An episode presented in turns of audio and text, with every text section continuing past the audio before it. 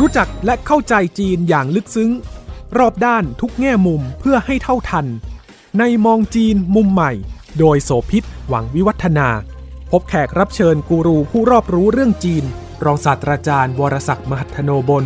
ที่ปรึกษาศูนย์จีนศึกษา จุฬาลงกรณ์มหาวิทยาลัย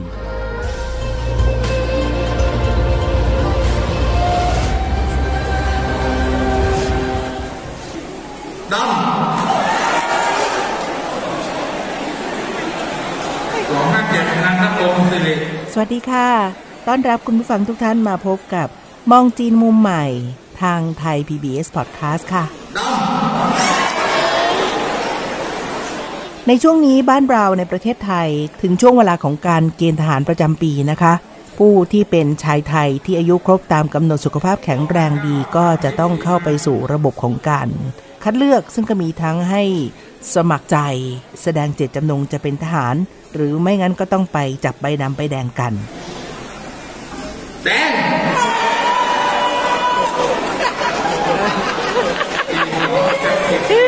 สุราเอสิจา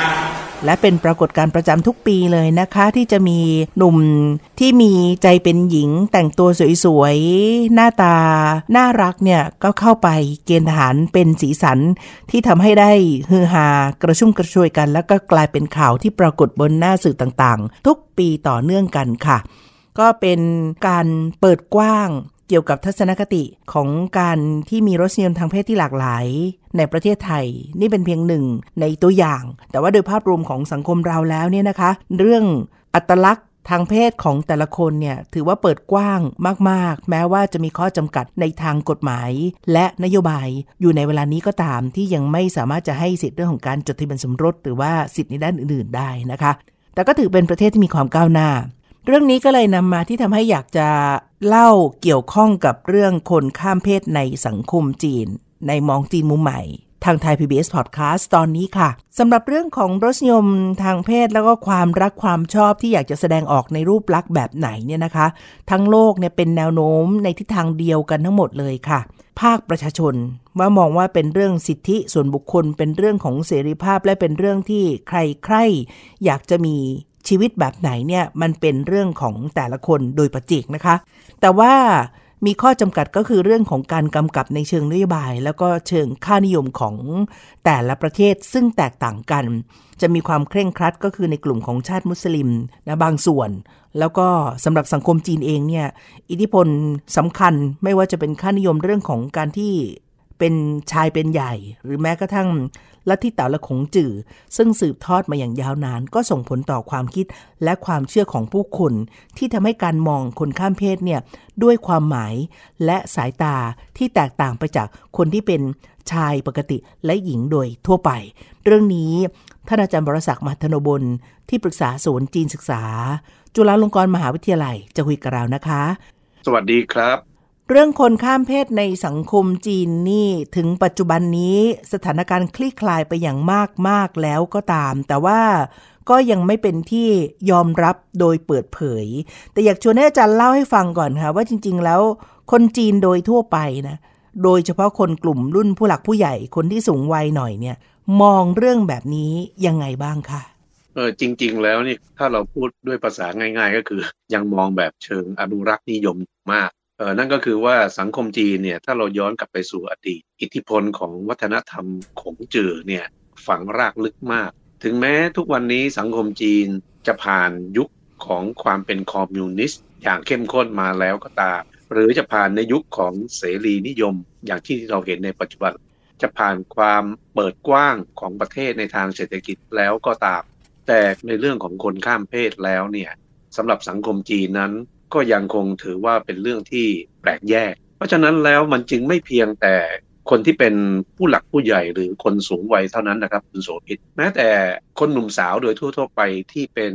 ชายจริงหญิงแท้เนี่ยยังคงมีความรู้สึกที่แปลกแยกกับคนข้ามเพศนะครับ แต่สิ่งหนึ่งที่คุณโสภิตได้เกิดเอาไว้ว่า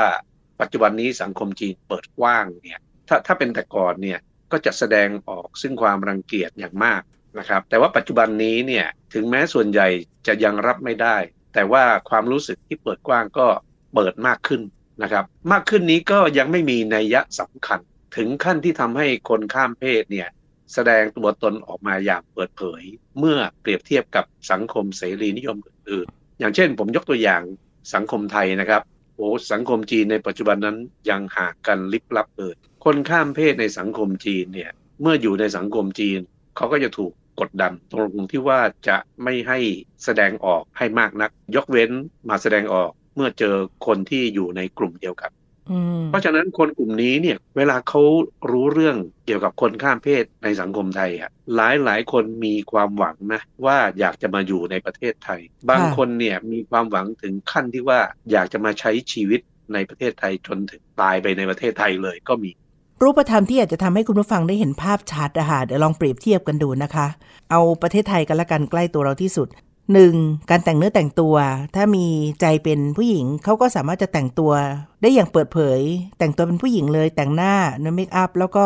เดินทางไปที่ไหนๆในที่สาธารณะได้อย่างสง่างามผ่าเผย แถมหลายๆคนกลายเป็นคนในวงการบันเทิง ได้รับการยอมรับมีชื่อเสียง บางคนก็เป็นนักธุรกิจ บางคนก็ประสบความสำเร็จในวิชาชีพ แม้กระทั่งอาชีพบางอย่าง เป็นราชการอย่างเงี้ยนะคะอาจารย์คุณผู้ฟังคะถ้าเกิดว่าอยากจะแต่งหญิงเขาก็มีสิทธิ์ที่จะแต่งหญิงได้ยกเว้นในบางกติกากฎเกณฑ์ของบางองค์กรสักนิดหน่อยเท่านั้นเองแต่ส่วนใหญ่เนี่ยคืออิสระและเสรีมาก แต่สิ่งเหล่านี้เกิดขึ้นไม่ได้เลยในเมืองจีนคือถ้าเกิดเนี่ยถ้าเขาต้องใช้ความกล้าหาญมากๆ ถ้าเขาจะทำแล้วเขาก็จะถูกมองด้วยสายตาที่ไม่ได้รับการยอมรับจากคนรอบข้าง หรืออาจจะไม่ได้มีคนเข้าไปคุยด้วยเพราะความอีหลักอีเหลือใจรู้สึกยังไม่ สะดวกใจนักที่จะคุยด้วย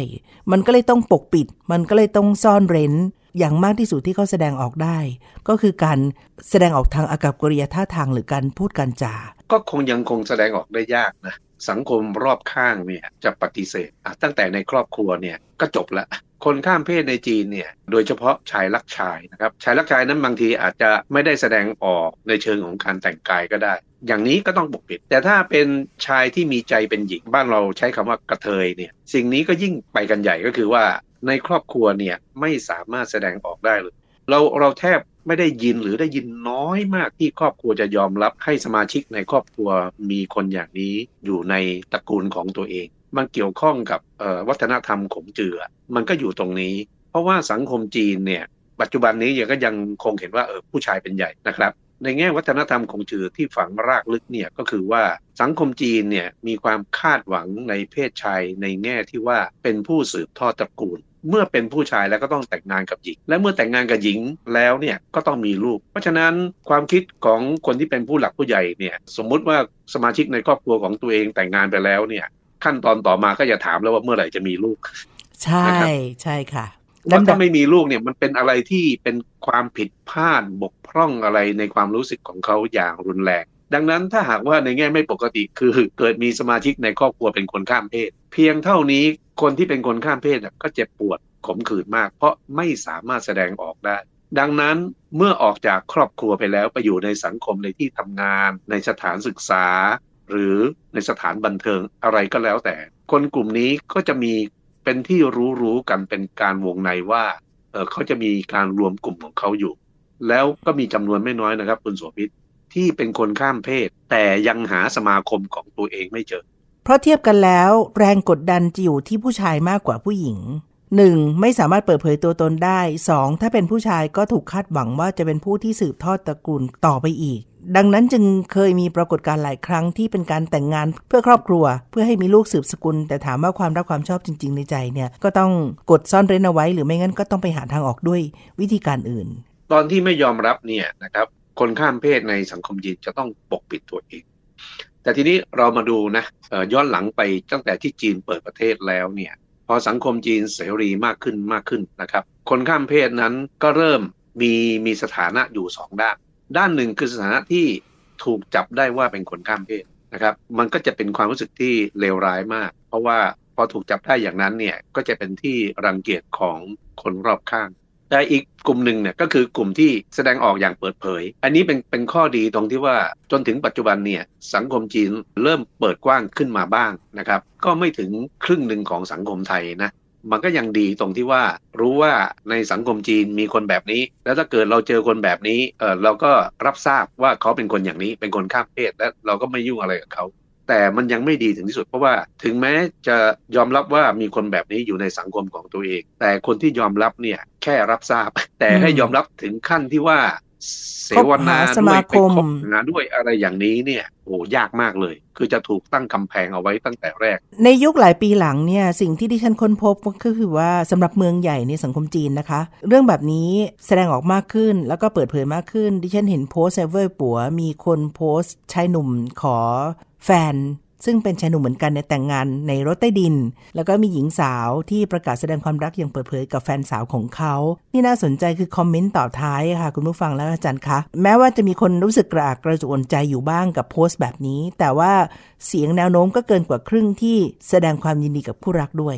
ซึ่งก็แน่นอนว่าคนที่ใช้แพลตฟอร์ม สื่อสังคมออนไลน์ ก็เป็นคนยุคใหม่ ถ้าไม่เห็นว่าสิ่งเหล่านี้ก็เป็นที่กล่าวขวัญถึงและมีคนที่กล้าหาญที่จะออกมาแสดงตัวได้มากขึ้นในยุคนี้นะคะมีการสำรวจด้วยใช่ไหมคะอาจารย์ว่าสัดส่วนของผู้คนที่เป็นคนข้ามเพศอยู่ในเมืองจีนเนี่ยมีมากน้อยขนาดไหนเมื่อเทียบกับประชากร 1,400 ล้านคนบวกๆตอนนี้แล้วอะค่ะ เออเรื่องการสำรวจนี้ก็เป็นปัญหา ถ้าเราดูตั้งแต่เริ่มต้นที่มีการสำรวจนะครับ ในระยะแรกเมื่อประมาณเกือบ 20 ปีก่อนเนี่ย เราพบว่าตัวเลขเนี่ยมันจะไม่สูงไม่ถึง 10 ล้านคนนะครับ พอมีการสำรวจช่วงที่ 2 ตัวเลขก็เพิ่มขึ้นมาเป็น 10 กว่าล้าน ถึงตรงนี้เราก็เลยรู้ว่าจริง ๆ แล้วเนี่ยมันน่าจะมีมาก แต่แต่มากแค่ไหนนั้นเราไม่อาจรู้ได้ สาเหตุทั้งหลายทั้งปวงนี้ก็มาจาก เพราะว่าเจ้าตัวไม่ยอมเปิดเผยนะครับ จนกระทั่งเมื่อปี 2014อะคราวนี้เป็นการสำรวจโดยสถาบันวิทยาศาสตร์ของจีนนะฮะ ซึ่งเป็นหน่วยงานของรัฐ การสำรวจนั้นค่อนข้างถูกต้องตามระเบียบวิธีวิจัยทางสถิติ มีการสำรวจแบบครอบคลุมไปทั้งประเทศ ก็เลยได้ตัวเลขที่ปรากฏออกมาว่ามีอยู่ราว 70 ล้านคน อันนี้คือตัวเลขเมื่อปี 2014 นะครับ ทีนี้ในจำนวนไอ้70ล้านคนเนี่ยนะครับก็พบว่าครึ่งครึ่งก็คือหมายถึงว่า35ล้านคนเนี่ยจัดอยู่ในประเภทชายรักชาย อีกครึ่งหนึ่งก็คือหญิงรักหญิง ตัวเลขนี้ถ้านับถึงวันนี้ก็ 9 ปีไปแล้วนะครับ ผู้สำรวจเองก็ยอมรับว่าบางทีอาจจะมีมากกว่านี้ ถ้าเราเปรียบเทียบว่า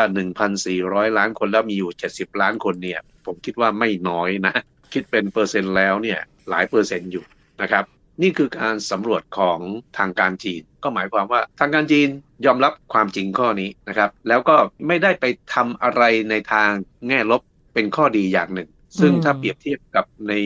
สมัยประวัติศาสตร์ของจีนเนี่ยอย่าอย่าว่าแต่สำรวจเลย อย่าให้รู้ว่าใครเป็นอย่างนี้นะ บางสมัยนี้ถึงกับมีการลงโทษนะ แต่ว่าเดี๋ยวนี้ไม่เป็นอย่างนั้นนะครับ คือสังคมที่มันเปิดกว้างมากขึ้น ค่ะนะครับยอมรับก็คือการที่บอกทางอ้อมกับสังคมและทั่วโลกว่า คนเหล่านี้มีอยู่จริง และเป็นสิ่งที่ถูกทำให้มองเห็นแล้ว ล่าสุดเมื่อไม่นานมานี้ภายใต้ยุคของประธานาธิบดีสีจิ้นผิง ก็มีความพยายามที่จะเรียกว่าปราม หรือกำราบเรื่องของการที่มีการสร้างค่านิยมของการแต่งกายของชายที่ทำให้ดูไม่เป็นไปตามเพศสภาพตัวเองที่ปรากฏบนสื่อต่างๆ มันก็ผสมผสมกันหลายปัจจัยที่ทำให้ทางการรัฐบาลออกมาคุมเข้มมากขึ้น แต่หนึ่งในเหตุผลอันนั้นก็คือมีการเตือนไปยังคนที่การแสดงออกในการแต่งกายแล้วก็ท่าทางเนี่ยผิดไปจากเพศสภาพ เรื่องนี้เกี่ยวพันกันไหมคะอาจารย์เออจริง ๆ มันไม่เกี่ยวพันกันนะครับ คนข้ามเพศได้รับการยอมรับมากขึ้นเนี่ยไม่เกี่ยวกับเรื่องการสร้างข้ามนิยมในเชิงข้ามเพศนะครับเพราะว่าการสร้างค่านิยมแบบนั้นเนี่ยหมายความว่าเจ้าตัวที่ไปออกรายการทีวี แล้วไปแต่งหญิงทาหน้าทาปากเนี่ยเจ้าตัวจริง ๆ ไม่ได้มีความรู้สึกอย่างนั้น เพียงแต่ทำให้มันดูแปลกนะให้กับแฟนคลับได้เฮฮา ได้สนุกอะไรอย่างนี้นะครับ จากนั้นสิ่งที่รัฐบาลจีนกังวลก็คือว่า พอดารานักแสดงเหล่านี้เนี่ยเขามีแฟนคลับนะครับ แล้วสิ่งที่เขาทำโอเค อาจจะเป็นเรื่องสนุกหรือให้ดูตลกอะไรไปด้วยซ้ำแต่แฟนคลับอะบางคนคิดไปไกล อยากจะแต่งอย่างนั้นมั่ง มันไม่ใช่มันไม่เหมือนกับคนข้ามเพศจริง ๆ คนข้ามเพศนั้นเขาข้ามเพศจริง ๆ คือ ถ้าเป็นชายคิดว่าตัวเองเป็นหญิงเขาก็คิดว่าตัวเองเป็นหญิงจริง ๆ คุณกำลังฟัง มองจีนมุมใหม่ ทางไทย PBS Podcast มาตรการที่ถูกคุมโดยรัฐบาลจีนนั้นเป็นเพราะว่ามันถูกกำหนดโดยกลไกทางการตลาด แต่ไม่ใช่เนื้อแท้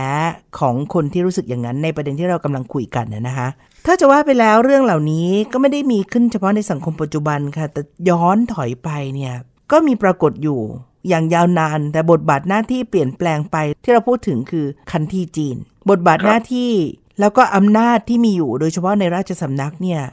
มากมายมหาศาลและถึงขนาดกลุ่มชี้ชะตาประเทศด้วยก็ได้ ซึ่งก็มีทั้งในส่วนของความจำเป็นทางการดำรงชีวิตที่อยู่รอด และอีกด้านหนึ่งก็เกี่ยวข้องกับเรื่องของรสนิยม หรืออัตลักษณ์ทางเพศของตัวเอง อาจารย์เล่าให้ฟังหน่อยได้ไหมคะ ดีแล้วที่ยกเรื่องขันทีขึ้นมา เพราะว่าขันทีเนี่ยถ้าเปรียบเทียบกับชายรักชาย ในที่นี้ผมขออนุญาตใช้คำว่ากระเทยที่เราเรียกกันอยู่เนี่ยเออมันมีบางด้านที่หมึกและมีบางด้านที่ต่างเออผมขอเริ่มจากคำว่ากระเทยก่อนกระเทยนี่เราก็เข้าใจง่าย ๆ ว่าเป็นชายที่มีความรู้สึกว่าตัวเองเป็นผู้หญิง แล้วก็อาจจะใส่อากับกิริยารวมทั้งจริตจักร้านอะไรอย่างนี้ ให้มันดูเป็นผู้หญิง ถ้ามามองดูขันทีเนี่ย เออเราจะพบว่าขันทีจะไม่ใช่เลย ขันทีนี้จะยังไงก็แล้วแต่เขาไม่เคยมีความรู้สึกว่าจะต้องแต่งตัวเป็นหญิง ยกเว้นขันทีที่มีความรู้สึกคล้ายๆ กับกระเทย ซึ่งมันก็หาน้อยมากนะครับ แต่ทีนี้ทำไม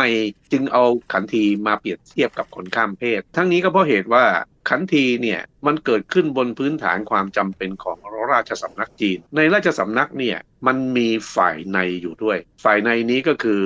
นับตั้งแต่คนที่เป็นมเหสีจนถึงนางสนมแล้วก็นางในอื่น ในวังหลวงของจีนเนี่ย จะมีหญิงเหล่านี้อยู่จำนวนนับพันนับ บางสมัยนี่ก็อยู่กันเป็นนับหมื่นคน หน้าที่การงานต่างๆที่จะต้องต้องมาเอ่อรับใช้หญิงเหล่านี้เพราะหญิงเหล่านี้เป็นหญิงชั้นสูงนะครับ โดยทั่วไปถ้าเป็นงานเบาๆเนี่ยข้าราชบริพารที่เป็นหญิงก็สามารถทำได้ แต่มันมีงานหลายงานที่ต้องใช้กำลังวังชา นั่นก็คือต้องใช้กำลังของคนที่เป็นเพศชาย แต่คันจะเอาเพศชายเข้าไป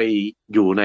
ส่วนในของฝ่ายในของพระราชวังเนี่ยมันก็ไม่ได้เพราะมันผิดเพราะว่าหญิงเหล่านั้นถือว่าเป็นหญิงของจักรพรรดิเพราะฉะนั้นจะจะทำอย่างไร มันจึงไม่มีวิธีเดียวก็คือว่าจะต้องไม่ให้ชายเหล่านี้เมื่อได้สัมผัสกับเพศหญิงแล้วเกิดอารมณ์ความรู้สึกทางเพศขึ้นมาเนี่ยนั่นก็คือมีอยู่ทางเดียวคือตัดอวัยวะเพศ เพราะฉะนั้นขันทีเนี่ยโดยหลักๆแล้วคือกลุ่มชายที่ไม่มีอวัยวะเพศ เพราะเขาถูกตัดไปแล้ว โดยส่วนใหญ่นะครับ คนที่มาเป็นขันทีเนี่ยเขามักจะมาสมัครเป็นขันทีตั้งแต่ดอนยังอยู่วัยเด็ก คือยังไม่ข้ามไปสู่ช่วงที่เป็นวัยรุ่น เด็กคนนั้นค่อย ๆ เติบโตขึ้นมา ทีนี้พอเข้าสู่ช่วงวัยรุ่นเนี่ยธรรมชาติของผู้ชายและผู้หญิงที่จะมีเหมือนกันก็คือว่าร่างกายจะผลิตฮอร์โมน ฮอร์โมนนี้มันจะถูกใช้ไปเมื่อออกเมื่อเมื่อมีความสัมพันธ์ทางเพศ คนที่เป็นขันทีเมื่อไม่มีอวัยวะเพศใช่ไหมครับเอ่อฮอร์โมนเหล่านี้ก็ไม่ได้ถูกใช้ฮอร์โมนที่อยู่ในร่างกายเนี่ยมันจะถูกแสดงออกไปในด้านอื่นๆ เมื่อ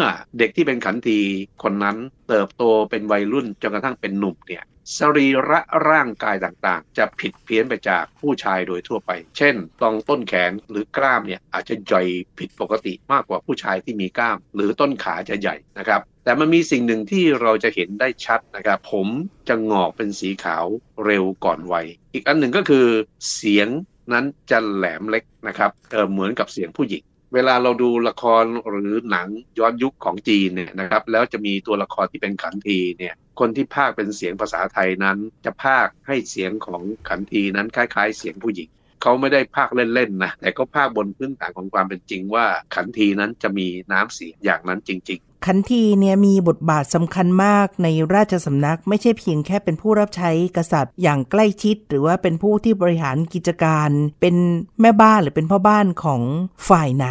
แต่ว่าอาจจะมีบทบาทเข้าไปเกี่ยวพันกับเรื่องของการเมืองการบริหารบ้านเมืองด้วย เราคงจะได้ขยายเรื่องบทบาทของขันทีกันอีกสักครั้งหนึ่งนะคะ อาจารย์และคุณผู้ฟังคะแต่ตอนนี้ถ้ากลับมาที่ประเด็นเรื่องคนข้ามเพศในจีนที่เรากำลังคุยกันนะคะขันทีก็คือตัวอย่างหนึ่งที่เกิดขึ้นตั้งแต่ในสมัยอดีตที่มีร่องรอยมาอยู่แล้ว แต่สถานะและการยอมรับนี่คนละความหมายกับการที่คนจีนมองคนข้ามเพศในปัจจุบันนี้ ลองแบ่งปันประสบการณ์อาจารย์คะที่อาจารย์ได้คุยกับคนจีนมามากมายเนี่ย ความรู้สึกแบบนี้มันเหมือนหรือมันต่างไปจากเดิมจากในอดีต ที่มองต่อคนข้ามเพศ และการยอมรับในปัจจุบันเนี่ยมันมีตัวอย่างแบบไหนบ้างอาจารย์เล่าให้ฟังหน่อยค่ะ ถ้าเราว่ากันตั้งแต่ช่วงที่จีนก่อนและหลังเป็นคอมมิวนิสต์เนี่ยกรณีอย่างนี้เราชัดเจนมากเลยว่าสังคมจีนนั้นตั้งข้อรังเกียจกับคนข้ามเพศ แต่สิ่งที่ผมสังเกตเห็นได้ก็คือว่าตั้งแต่ที่จีนเปิดประเทศนะครับในทศวรรษ 1980 เรื่อยมาเนี่ยจีนต้องมีปฏิสัมพันธ์กับประเทศเพื่อนบ้านปฏิสัมพันธ์กับประชาคมโลก แล้วจีนก็รู้ว่าในโลกนี้มันมีคนข้ามเพศ ที่เป็นคนข้ามเพศแบบเปิดเผย ซึ่งไม่เหมือนกับสังคมจีนในในช่วงที่ จีนปฏิรูปเปิดกว้างอย่างมาก ๆ โดยเฉพาะตั้งแต่ทศวรรษ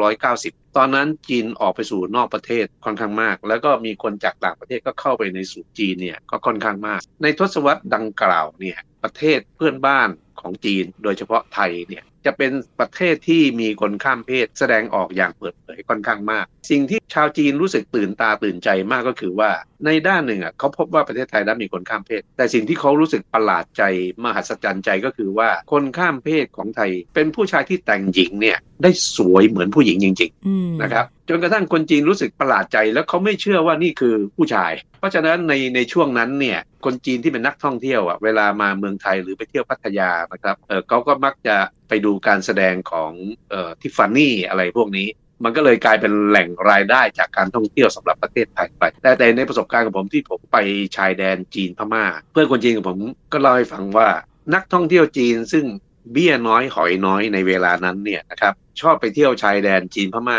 เออด้วยเหตุผลประการหนึ่งก็คือว่าที่ชายแดนจีนพม่าเนี่ยได้มีนักแสดงทิฟฟานี่ของไทยอะมาแสดงด้วยนะครับอืมตรงชายแดน คนจีนนั้นเขาเขามีใบผ่านแดนเข้าไปในพม่าได้ ก็ก็มีเวลาเข้าออกที่แน่นอนนะครับกระเทยเหล่านี้เขาก็มาตั้งเวทีแสดงแบบคาบเกี่ยวกับตรงชายแดน แล้วนักท่องเที่ยวจีนก็นิยมไปเที่ยวมากนะครับ แล้วก็ก็กำลังเล่าเฮฮากันแล้วก็ถ่ายรูปกันจนกระทั่งวันหนึ่งเนี่ยปรากฏว่าคนข้ามเพศที่ว่าเนี่ยนะครับเออข้ามแดนมาอย่างผิดกฎหมาย ในที่สุดก็ถูกตำรวจจีนจับในข้อหาเออเข้าเมืองอย่างผิดกฎหมาย ตอนที่จับเนี่ยคนที่เป็นคนข้ามเพศเหล่านี้เขาก็ไม่ได้ไปเปลี่ยนตัวเองเป็นผู้ชายนะ ก็ยังคงแต่งหญิงนี่แหละ ก็เป็นที่คลึกคลื้นกันในหมู่ของตำรวจจีนมาก พอนำคนข้ามเพศเหล่านี้ซึ่งสวยๆทั้งนั้นเนี่ยไปที่สถานีตำรวจไม่เพียงแต่ตำรวจในสถานีนะ แม้แต่ประชาชนที่เห็นเนี่ย ทุกคนก็ตื่นเต้นมาก แล้วก็ถกเถียงกันว่าเป็นผู้ชายจริง ๆ หรือคือไม่มีใครเชื่อ จนในที่สุดเมื่อการสอบสวน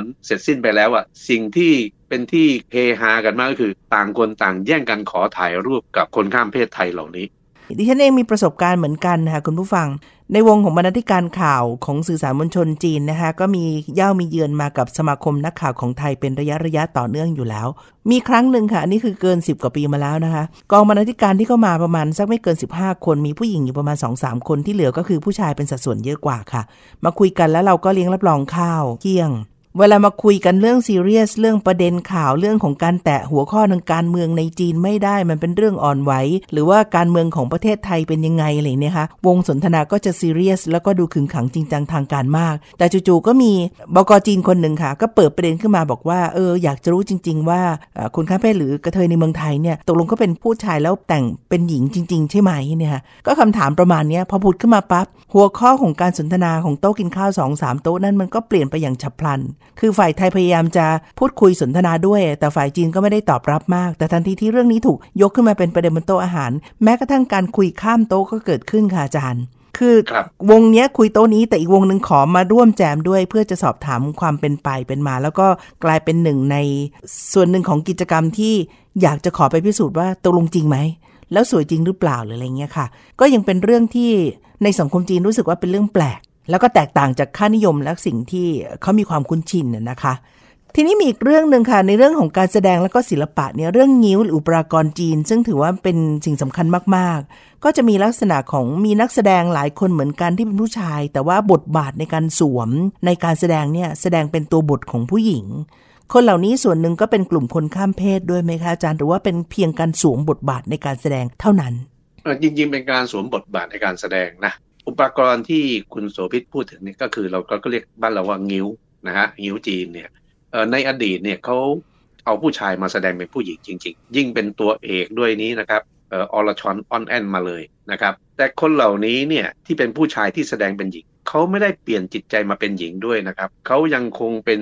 ชายแท้ๆนะครับ แล้วก็แต่งงานมีครอบครัวเป็นปกติ แต่หลายคนมักจะเข้าใจว่าเมื่อแสดงเป็นหญิงแล้วเอ้ยจิตใจเป็นหญิงไปด้วยหรือเปล่า สังคมจีนในอดีตเนี่ยก็จะเป็นที่รู้กันว่านักแสดงเหล่านี้คือผู้ชายนะครับ แล้วเขาก็จะปฏิบัติต่อนักแสดงเหล่านี้เยี่ยงผู้ชาย คือไม่ได้ปฏิบัติในแง่ของความเป็นผู้หญิง แต่ว่าเวลาที่เขาแสดงนะครับคุณโสภิตเป็นผู้หญิงยิ่งกว่าผู้หญิง แสดงได้ชดช้อยอ่อนช้อยงดงามนะครับ มีจริตจักร้านแบบผู้หญิงจีนนะครับ แต่ตอนที่เขาเป็นผู้ชายจริง ๆ เนี่ยเขาก็เป็นผู้ชายแบบที่เราเห็นโดยทั่วไป ถ้าพูดถึงใช่อุปกรณ์จีนแล้วจะไม่เอ่ยถึงคนนี้นี่สงสัยจะพลาด นั่นก็คือคุณเมลันฟังเนี่ยเป็นหนึ่งในสี่ของผู้ที่ได้รับการยกย่องว่าเป็นนักแสดงนิ้วปักกิ่งที่สมบูรณ์แบบที่สุดในประวัติศาสตร์ของการแสดงอุปกรณ์จีน อาจารย์มีเรื่องเล่าสักหน่อยไหมคะ เป็นชีวิตที่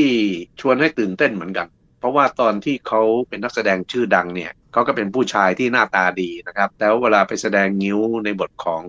ผู้หญิงเนี่ยก็เป็นที่นิยมมากของปักกิ่ง งิ้วจีนนั้นมันมันมีหลายพื้นที่นะครับงิ้วปักกิ่งนั้นก็จะมีเอกลักษณ์เป็นของตัวเอง และเป็นที่กล่าวขานได้รับความนิยมมากจนกระทั่งเมื่อมีญี่ปุ่นบุกจีนเนี่ยนะครับแล้วมายึดครองจีน ญี่ปุ่นนี้ก็เป็นชาติที่ชอบดูงิ้ว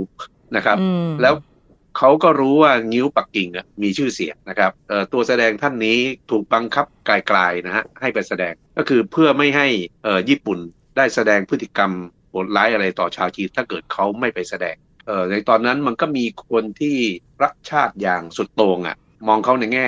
ลบว่าทำไมต้องไปแสดงให้ญี่ปุ่นดูอะไรอย่างนี้ ซึ่งก็ต้องแยกนะครับว่าเขาก็เป็นศิลปินนะครับ อีกส่วนหนึ่งก็คือเขาถูกบังคับด้วย ตั้งแต่เมลันฟังไปแล้วเนี่ยมีนักแสดงนิ้วที่เป็นผู้ชายแต่แสดงเป็นหญิงอยู่หลายคน นะครับแต่พอจีนเข้าสู่ยุคคอมมิวนิสต์เนี่ยนิ้วถึงแม้จะยังคงมีอยู่นะครับแต่ก็เริ่มมีการเปลี่ยนแปลงไป ในปัจจุบันนี้เนี่ยนะครับนิ้วจีนนั้นมีน้อยมากนะฮะที่จะเอาผู้ชายมาแสดงเป็นหญิงคือเรียกว่าแทบไม่มีเลย ชายก็แสดงเป็นชายหญิงก็แสดงเป็นหญิงถือว่าเป็นการสืบทอดแล้วก็แต่ว่ามันก็ซ่อนทัศนคติเกี่ยวกับการมองคนข้ามเพศในเชิงลบไปด้วย เมลันฟังนี่ถือว่าเป็นคนแรกที่นำงิ้วปักกิ่งไปแสดงที่ต่างประเทศหลายชาติเลย แล้วก็น่าจะเป็นนักแสดงงิ้วคนแรกที่ทำให้เป็นที่รู้จักในระดับโลก เรื่องราวของเขาก็ถูกถ่ายทอดเป็นภาพยนตร์ที่เฉินไคเกอเป็นคนกำกับด้วยนะที่มีลีหมิงกับจางจืออีร่วมแสดงนะคะ เรื่องที่เราคุยกันวันนี้ค่ะ คนข้ามเพศในสังคมจีนน่ะมีหลายฉากหลายปรากฏการณ์มาก มาถึงปัจจุบันนี้และมองต่อไปในอนาคตด้วย การคลี่คลายของรัฐบาลผ่อนปรนในหลายเรื่อง แต่ก็ยังไม่ยอมรับและมีท่าทีที่ยังตั้งแง่และมีข้อสังเกตอยู่ ยังไม่มีกฎหมายที่จะรองรับคนข้ามเพศอย่างสมบูรณ์แบบด้วยค่ะ อาจารย์มองที่ทางจากนี้ของสังคมจีน ต่อกรณีคนข้ามเพศเป็นยังไงคะ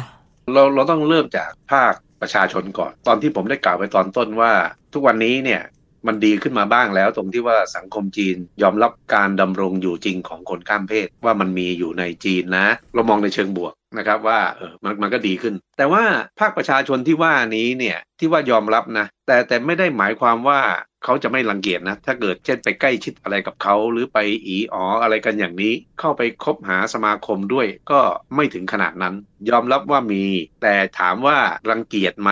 ผมขออนุญาตใช้คำแบบที่ เวลาเราไม่ชอบอะไรเราร้องหยีอย่างเงี้ยก็ก็มีความรู้สึกอย่างนั้นนะครับ ยังมีระยะห่างของความใช่ยังมีสนิทสนม คือเวลาคุยกันเรื่องของคนข้ามเพศเขาก็จะคุยกันอย่างสนุกอะไรแล้วเป็นเรื่องประหลาดที่เขาไม่เคยเจอนะพอถามลึกลงไปแล้วเนี่ยเขาบอกโอ้โหแต่ถ้าให้ไปคุกคลีตีโมงอะไรกับคนเหล่านี้เนี่ยเขาจะรู้สึกแบบเออสังคมจีนเนี่ยก็ยังคง